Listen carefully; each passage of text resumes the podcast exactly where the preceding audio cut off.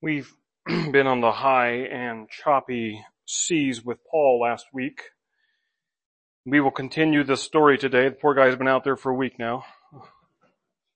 But I have likened this storm, like many stormy passages in the Bible, to our spiritual storms, uh, storms that life throws at us. And I have to admit that I, I don't like doing that. I don't like taking, taking oft, uh, I guess, repeated teaching points, especially when it seems to be taking a reality that really happened. We really know, profess, and believe that Paul and company were threatened with their lives here, and then we turn it into another story altogether. However, Paul himself also tells us that he comforts us in all of our afflictions so that we may be able to comfort those who are in any kind of affliction through the comfort we receive ourselves from God. And what I see in this is that we do see pictures of suffering through the scriptures. And much like we might deduce lessons of faith from maybe the trials of Abraham, God helps us to hopefully, God help us to never be presented with the weird command of sacrificing our son. Nevertheless, we, we trust and receive insight in trusting God when things don't seem easy to trust Him. So we might also learn from the trials experienced through stormy weather and shipwrecks of these people. Perhaps we might learn spiritual lessons that we can apply to our lives. Paul had been charged wrongfully and had been before kings and rulers who were making no rulings for fear of upsetting his accusers. Prestigious uh, Jews in Jerusalem. So Paul, a Roman citizen, appealed to have his case heard before Caesar. And thus we begun in Acts 27, the sailing trip from Caesarea Maritima, which is the capital of Judea, for the Romans, for the Romans that is, and he was sailing all the way to Rome. Now they headed out in the fall. Stormy weather, choppy seas, and the sailors ignored warnings just like we might ignore warnings in our storms of life. We'll ignore others around us telling us that mm, you're, you're headed for troubled waters. After ignoring warnings, the crew headed out into the heart of the storm. And I believe the same word that was in um, Todd's reading today was also used last week in our scriptures in Acts 27. It's the same Greek word from where we get typhoon. And they had to unload half the ship and before too long the storm was such that they just couldn't even tell day from night. No moon, night, or sun or stars due to the overcast. And they all felt certain that they were going to die. Until Paul got up and he gave God's encouragement. Uh, Though Paul had been the one issuing the warning before, stating that everyone was certain to die if you head out into the storm. Paul now says, now I urge you to take courage because there will be no loss of any of your lives, but only of the ship. Acts 27, 22. Because God had revealed to Paul that he will stand before the emperor to make his defense. And because of that, God was graciously sparing everyone on the boat. Reminds us of Noah, where everyone outside his boat drowned, but those on the boat with Noah were safe. That's kind of where we were. I do invite you to stand, if you're able, one more time in honor of hearing the word of God in Acts 27, beginning with verse 27. We'll read to the end of the chapter together.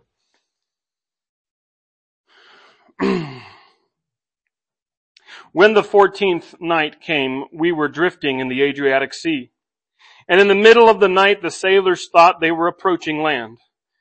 They took a sounding and found it to be 120 feet deep. When they had sailed a little farther and sounded again, they found it to be 90 feet deep. Then, fearing we might run aground in some rocky place, they dropped four anchors from the stern and prayed for daylight to come. Some sailors tried to escape from the ship, they had let down the skiff into the sea, pretending that they were going to put out anchors from the bow. Paul said to the centurion and to the soldiers, unless these men stay in the ship, you cannot be saved. Then the soldiers cut the ropes, holding the skiff, and let it drop away.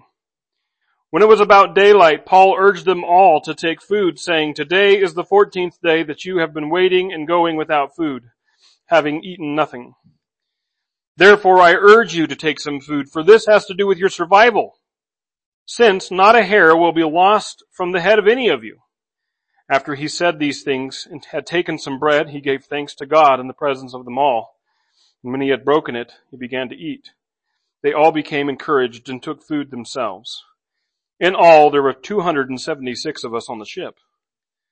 And having eaten enough food, they began to lighten the ship by throwing the grain overboard into the sea. And when daylight came, they did not recognize the land, but sighted a bay with a beach. They planned to run the ship ashore if they could. After casting off the anchors, they left them in the sea, and at the same time, after loosening, at the same time loosening the ropes that held the rudders when they hoisted the foresail to the wind and headed to, for the beach. But they struck a sandbar and ran the ship aground. The bow jammed fast and remained immovable, but the stern began to break up with the pounding of the waves. The soldiers' plan was to kill the prisoners so that no one could swim off and escape, but the centurion kept them from carrying out their plan because he wanted to save Paul. So he ordered those who could swim to jump overboard first and get to land. The rest were to follow, some on planks and some on debris from the ship. In this way, all got safely to land. Let's pray. Father, uh, your word is weighty, it's powerful, you've preserved it for generations for reasons to teach us, we know. We trust that the Holy Spirit who wrote these words is present now, uh, translating these words into our hearts and minds to grow our faith, to be more like Jesus. So we pray that I would not be the one speaking, instead that you, Holy Spirit, would have complete say over the things that are stated here. Holy Spirit, we, pr- we invite you into our hearts to receive these words and, and use them for your glorifying Jesus. And help us to build our faith today. Help us to be yielded and submitted to you in all that you say and do. We ask and pray all this in Jesus' name. Amen. You may be seated.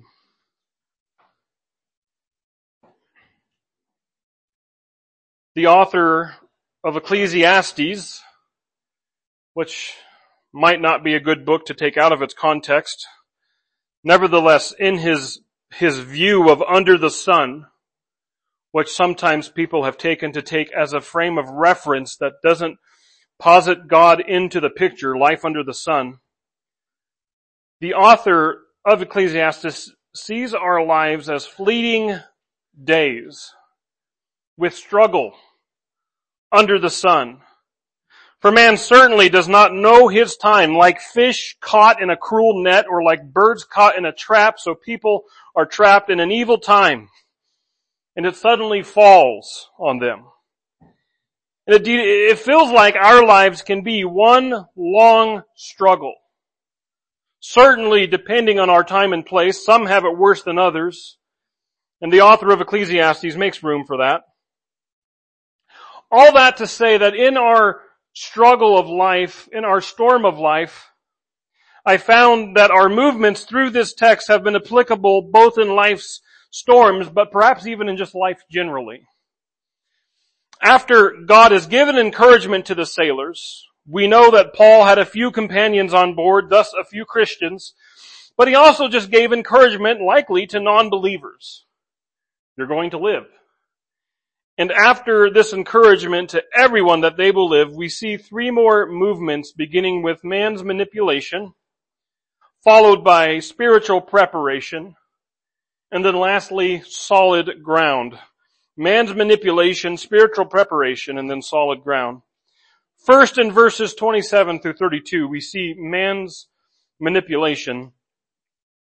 When the 14th night came, so that's two weeks. We don't know but I'm assuming since they left port from Crete, we were drifting in the Adriatic Sea. Now in today's contemporary terms, the Adriatic Sea refers to a smaller expanse of sea between just Italy and Greece and perhaps where Paul and everyone is might be called the Ionian Sea today, but back then the Adriatic Sea maybe just had a bigger geography to its borders. But we read, and in the middle of the night, the sailors thought they were approaching land. Maybe they heard waves hitting breakers. Maybe they, from what light there was, they could see changes in the water. Verse 28, they took a sounding and found it to be 120 feet deep. When they had sailed a little farther and sounded again, they found it to be 90 feet deep. Then fearing we might run aground, in some rocky place they dropped four anchors from the stern and prayed for daylight to come. Some sailors tried to escape from the ship. They had let down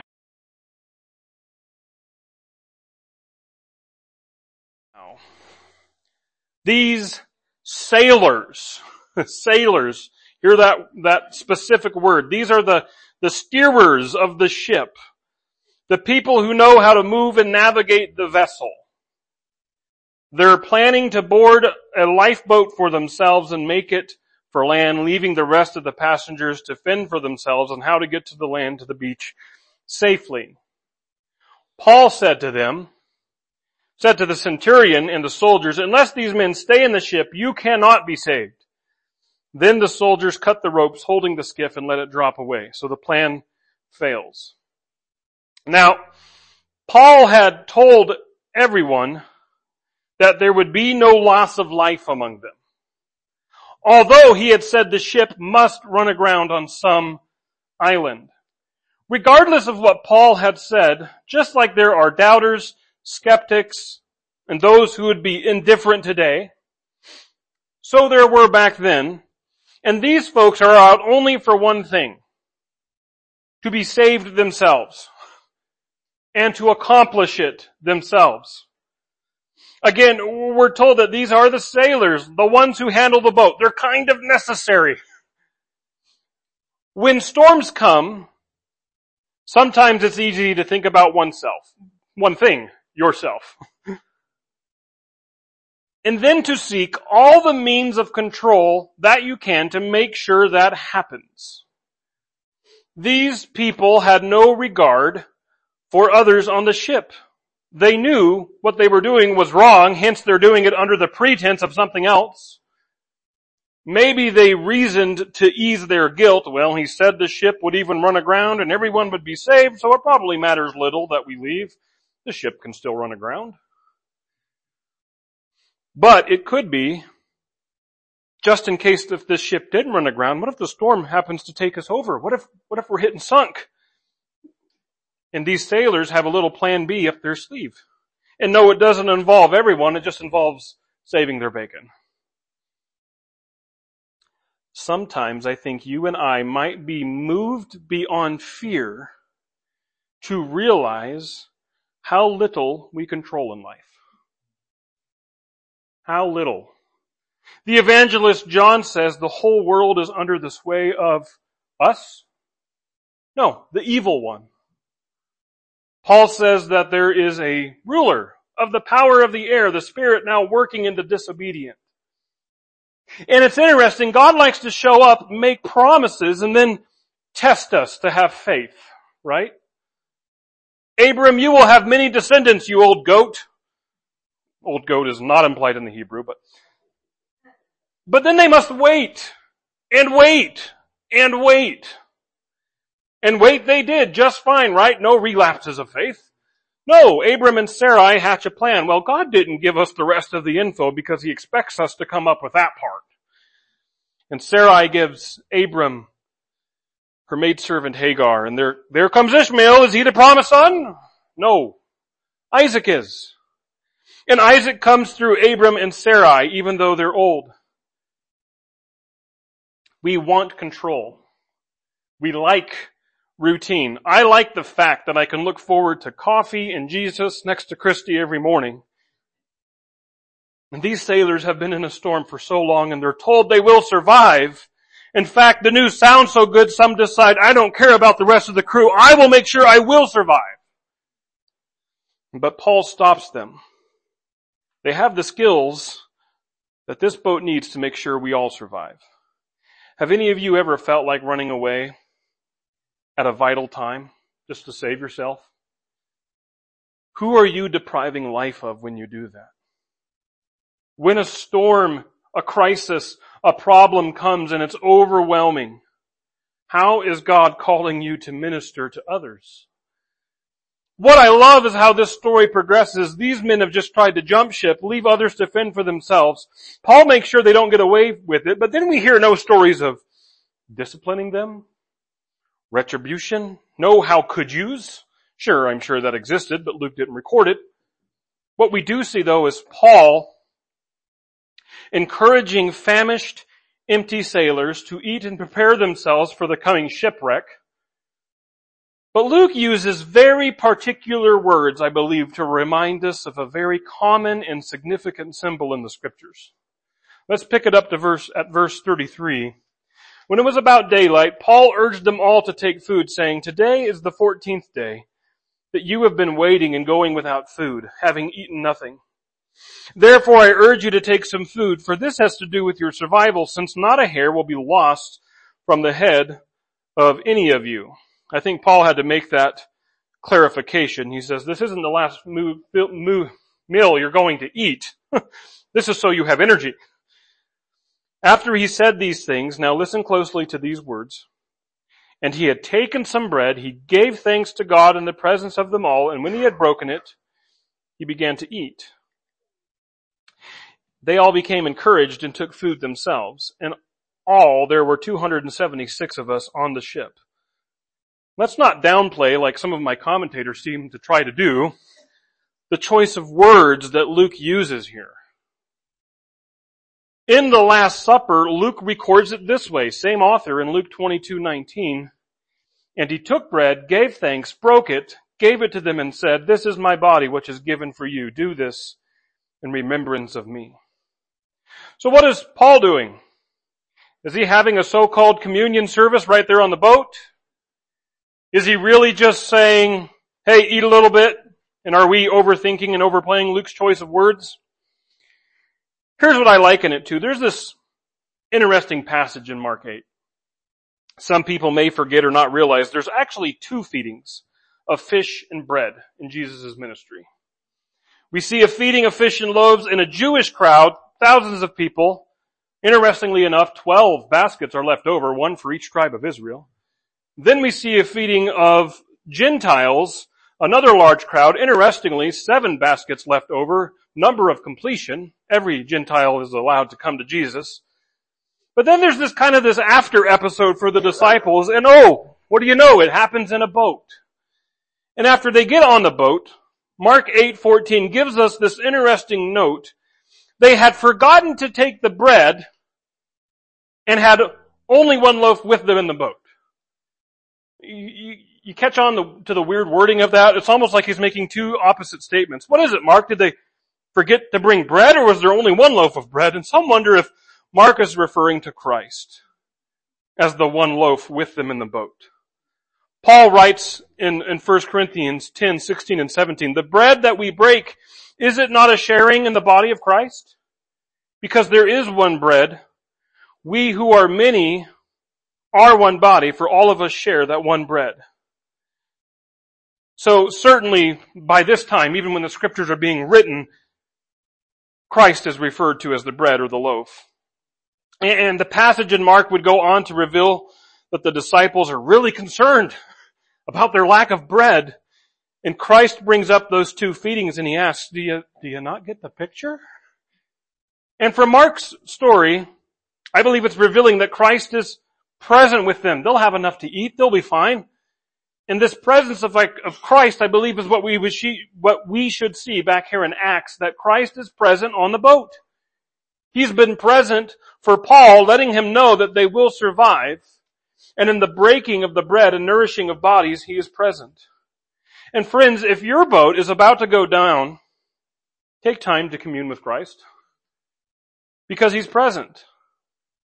He's present. I don't know about you, but as for me, I can't say that I've ever had a time where I've really made space, I've really sought the Lord, I've really quieted my soul, I've prayed, I've read scriptures. I don't think I've ever had a time, if I've been genuine about it, where I've come up empty handed. I've never said, well, that was a waste of time.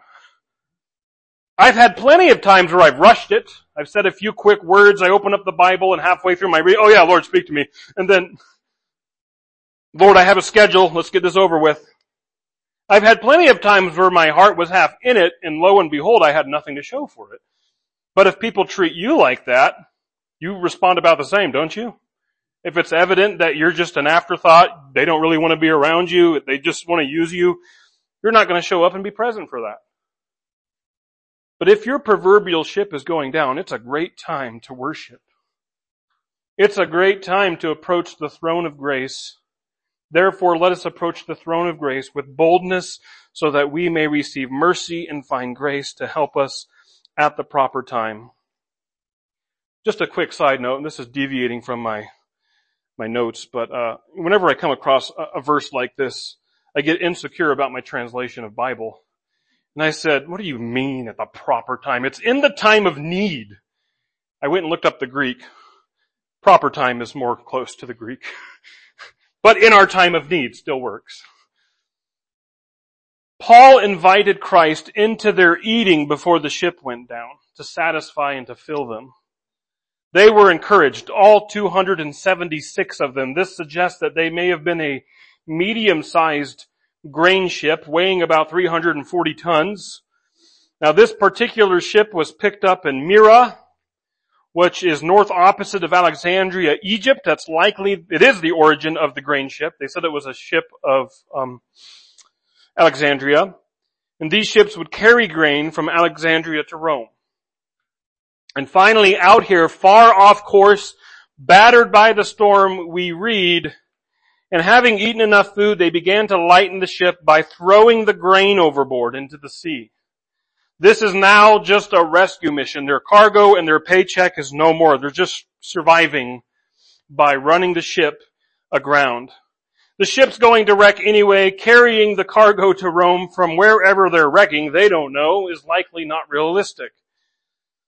The wheat, actually if it had stayed on board and gotten wet, would have expanded and ruptured the ship in the hole from the inside out.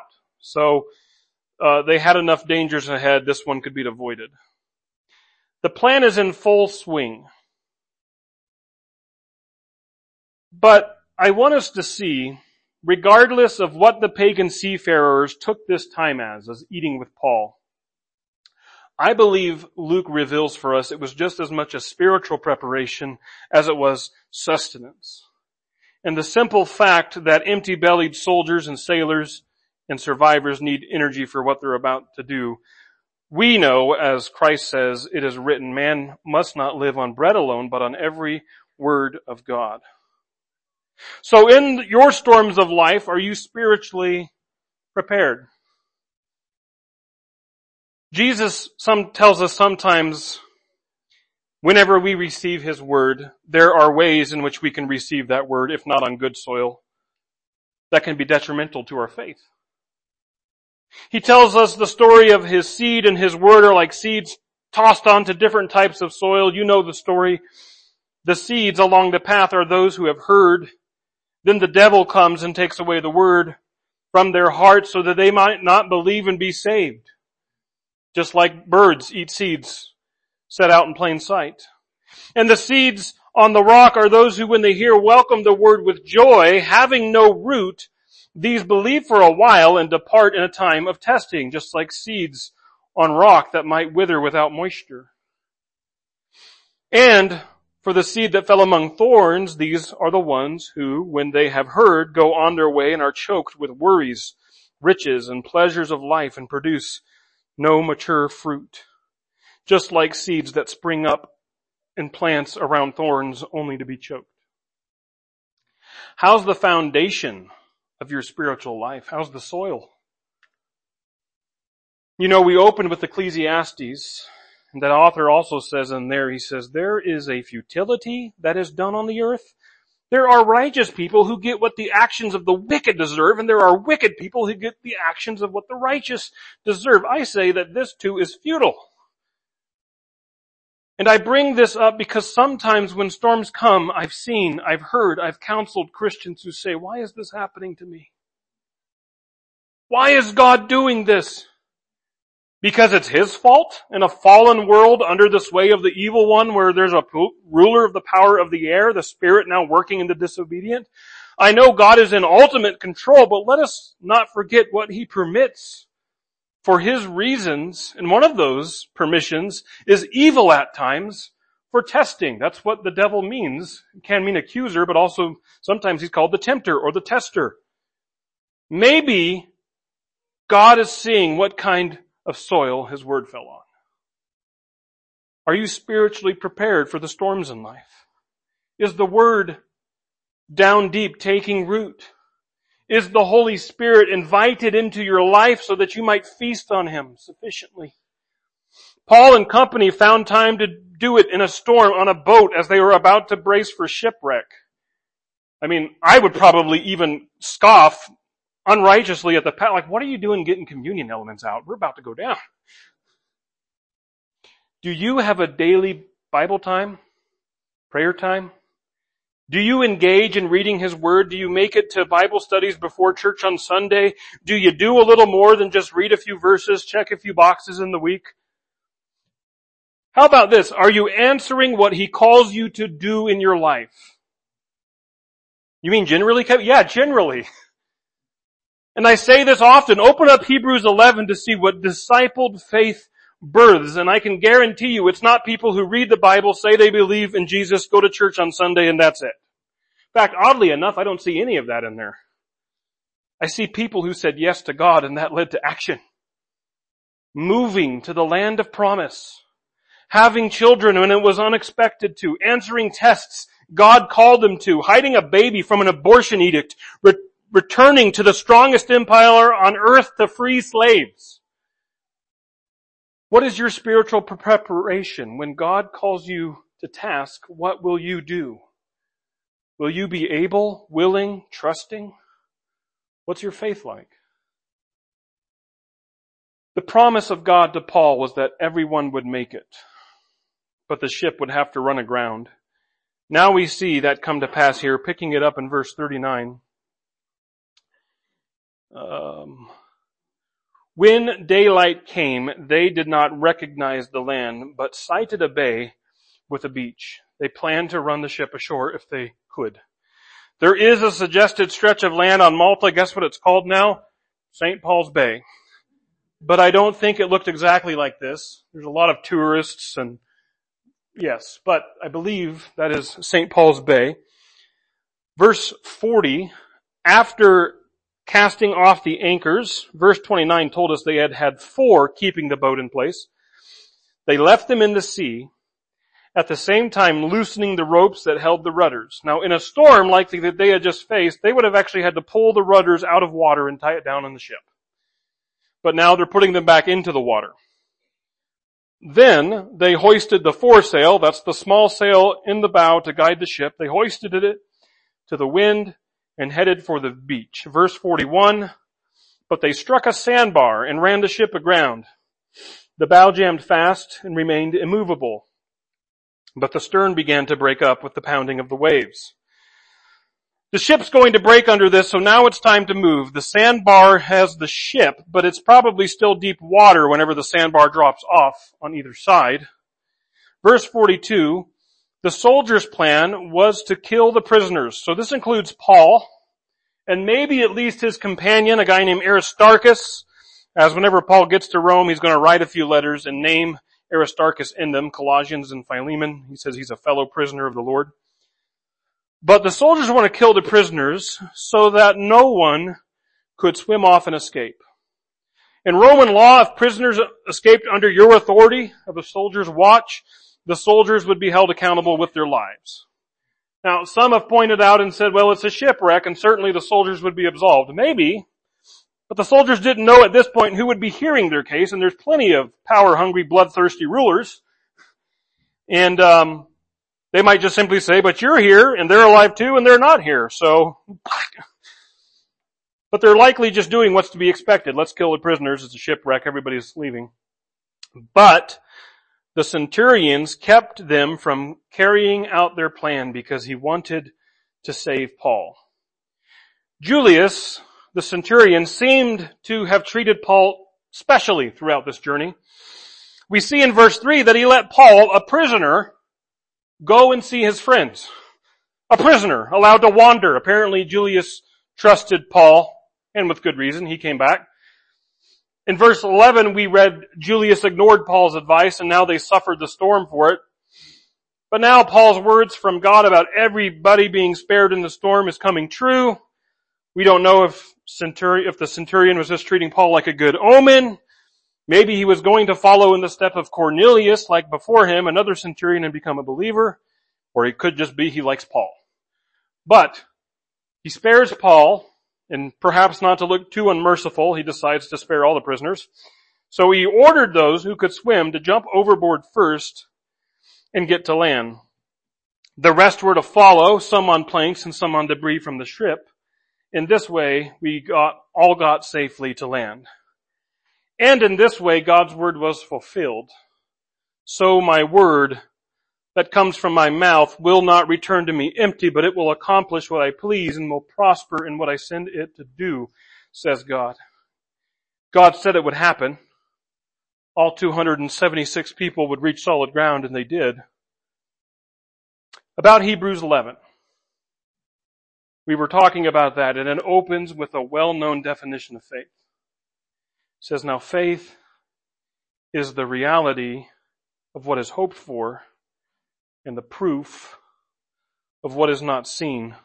These words, reality and proof, have weight to them. Tangible weight.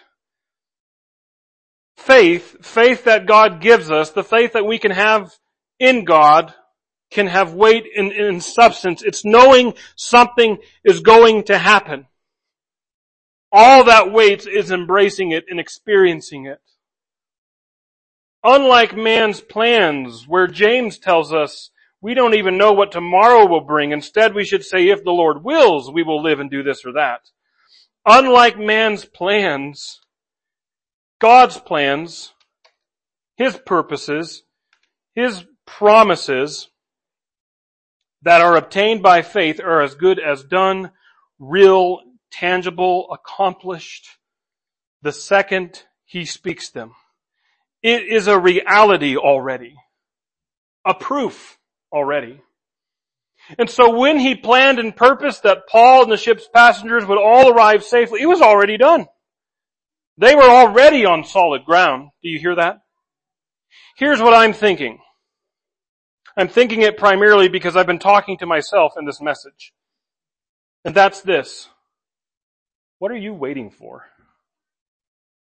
Wherever you're at, whatever you're facing, if there is angst, questions, fears, unknowns, uncertainties, what are you waiting for? It is safe to land. It's safe to head for shore. God has promised it. He is faithful. It's all on Him. It's not on you. So what are you waiting for? I'm reminded of this scene of God with Moses and God had been faithful and God had been patient from the very moment that God had called Moses. Moses was, I can't speak, I'm not adequate. Fine, here's Aaron. They get to Egypt. Let God's people go, Pharaoh. No. Plague one. Still no. Plague two. Okay. Just kidding. No. Plague three. No. Plague four. Yes, fine. Wait, I take it back. Plague five. Plague six. Plague seven. Plague eight. Plague nine. Death of the firstborn. Plague ten. Leave, take God's people and go, get out of here. And after all that, after all that, all those plagues, miracles, wonders, not only is it audacious that Pharaoh organizes his army and starts to chase the exiting Israelites, but what is this? What is this in Exodus 14? The Israelites are barking at Moses, it's what they do best, isn't this what we told you in Egypt? Leave us alone so that we may serve the Egyptians. It would have been better for us to serve the Egyptians than to die in the wilderness. But Moses said to the people, don't be afraid.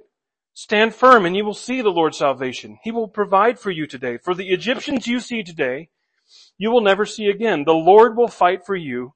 You must be quiet. But then look at this. This is where it gets me. Look at what the Lord says to Moses. Then the Lord said to Moses, why are you crying out to me? tell the Israelites to break camp. I love this. Why are you crying out to me? So asked God to Moses who was being pursued by a group of angry, revengeful, spiteful Egyptians. Reminds me of a Jesus who asks, why are you fearful? In the middle of a horrific storm aboard choppy seas. Something tells me God knows why Moses cries out to him or why the disciples are afraid enough to wake him. God knows. But do you know? It's safe to land. What else does Jesus say on the boat? That's the point. Why are you fearful, you of little faith? It's what Jesus says that other time on the boat with his disciples worrying about bread. He said to them, why are you discussing that you have no bread? Do you not yet understand or comprehend? Is your heart hardened? And he said to them, don't you understand yet? Understand what? He is faithful. He is trustworthy.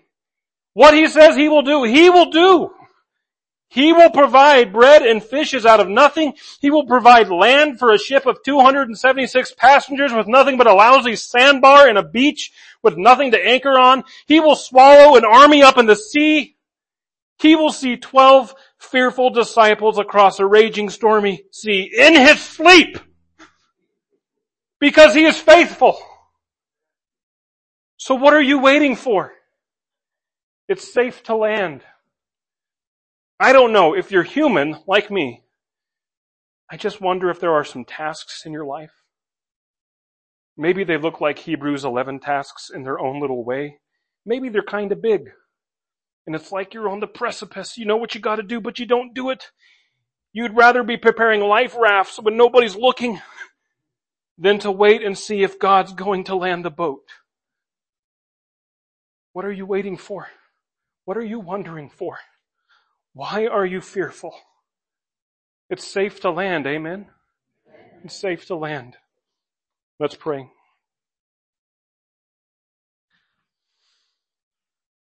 Father, I would be with the Israelites yelling at Moses even after all of those plagues. Well, here's where we're going to die. I would be with the disciples who have seen you do miracles. And here you are sleeping in a boat that's about to tip over. Certainly this is where Christ will let me drown. You are faithful. You're trustworthy. 700 years before Christ was around, you penned the words that, so shall my word come forth from my mouth it will accomplish for which I sent it. And the word became flesh and he accomplished what you sent. And every word that you speak proves true. You are always trustworthy. There's never been a time where oh, Jesus got that one wrong. You are very trustworthy. So Father, what are we waiting for? Help us to trust in you and to trust in everything that you send us to do because you are faithful. We ask for this faith, Holy Spirit. Would you please grant it to us? In Jesus' name we pray. Amen.